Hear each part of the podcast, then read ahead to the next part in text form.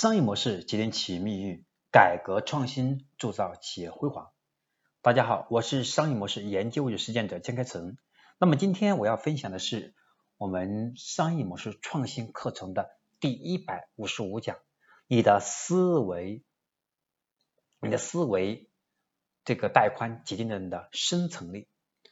计划往往是很完美，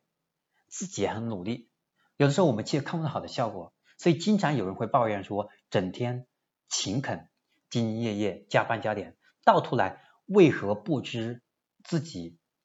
干了些什么，也不知道自己干了那么多到底是为了什么，也没有被，也没有升官，对吧？也没有晋级，所以很多的抱怨都会去产生。到最后我们发现，很多人不努力，会拍马屁，反而能够跟领导关搞好关系之后呢，得到晋升，所以就不好好干。等等这些问题，在今天的职场上经常会出现。其实我们如果认真去想一想啊，这些人当中八成是陷入了思维的瓶颈，不确定努力是否有效，改变是否能持续，对自己的能力和未来是缺少信心的。那除了困惑、纠结和迷茫，其实找不到真正的解决问题的思维和方法。显而易见，问题就出在思维狭窄上。那到底什么是思维？思维这个带宽呢，那这是我们今天讲的核心的名词。所谓的思维带宽啊，是指一个人能关注的事情是有容量的，就像我们的电脑内存。如果你脑海里面都是对现状的关注，把内内存装的太满，就没有余力，没有时间去处理将来的打算。所以，当一个人把他的注意力全部放在远眼前的满足上时，就没有给思维留下足够的我们叫。那个带宽去思考更好的发展，所以在这个里面，我们思维的带宽，精核心是决定了我们思考力，而我们思考力的准确性和思考力的合理性和科学性，就能决定我们未来在市场上的表现能力和未来的竞争力，最后决定我们的生存力。那么，到底如何去拓展我们的思维带宽呢？首先，第一个，第一点，我们好，首先第一点，我们可以呢。让自己有更多的时间能够静下来。如果把时间排得太紧，一件事情紧着一件事情，中间没有时间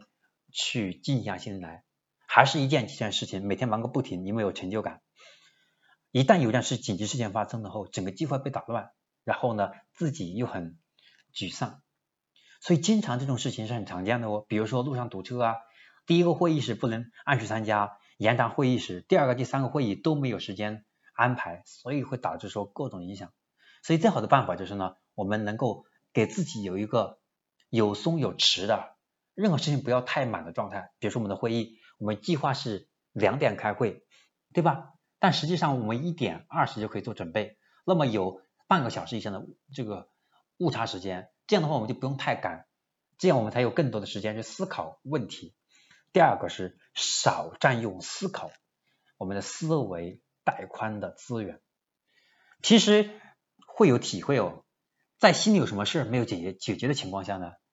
办其他的事情，办其他事情总会心不在焉，不能全力以赴，专心致志。这就是因为我们部分的带宽资源被没有解决的问题所占满了，导致应该处理的问题没处理好。而且会因为一件事导致一系列事情都办得不满意。第三，化整为零。我们常常在接近截止日期的时候效率会更高，而有时候在截止日期前的很长的时间会浪费很多时间，没有什么效率。比如说，我们将一个大的任务可以分拆为几个小任务，每天一个小任务到一个截止日期分阶段完成，这样的话效率就会大大提高。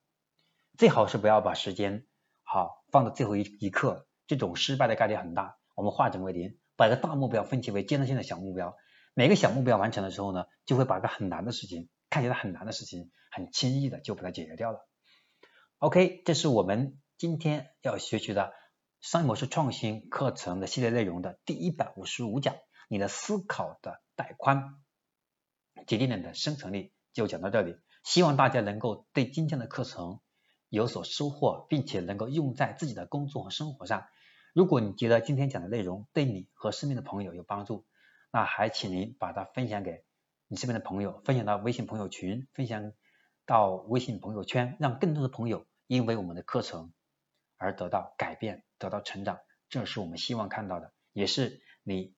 有可能能帮助到你朋友的地方。我们今天要讲的内容就就就到这里，我们下一讲再见。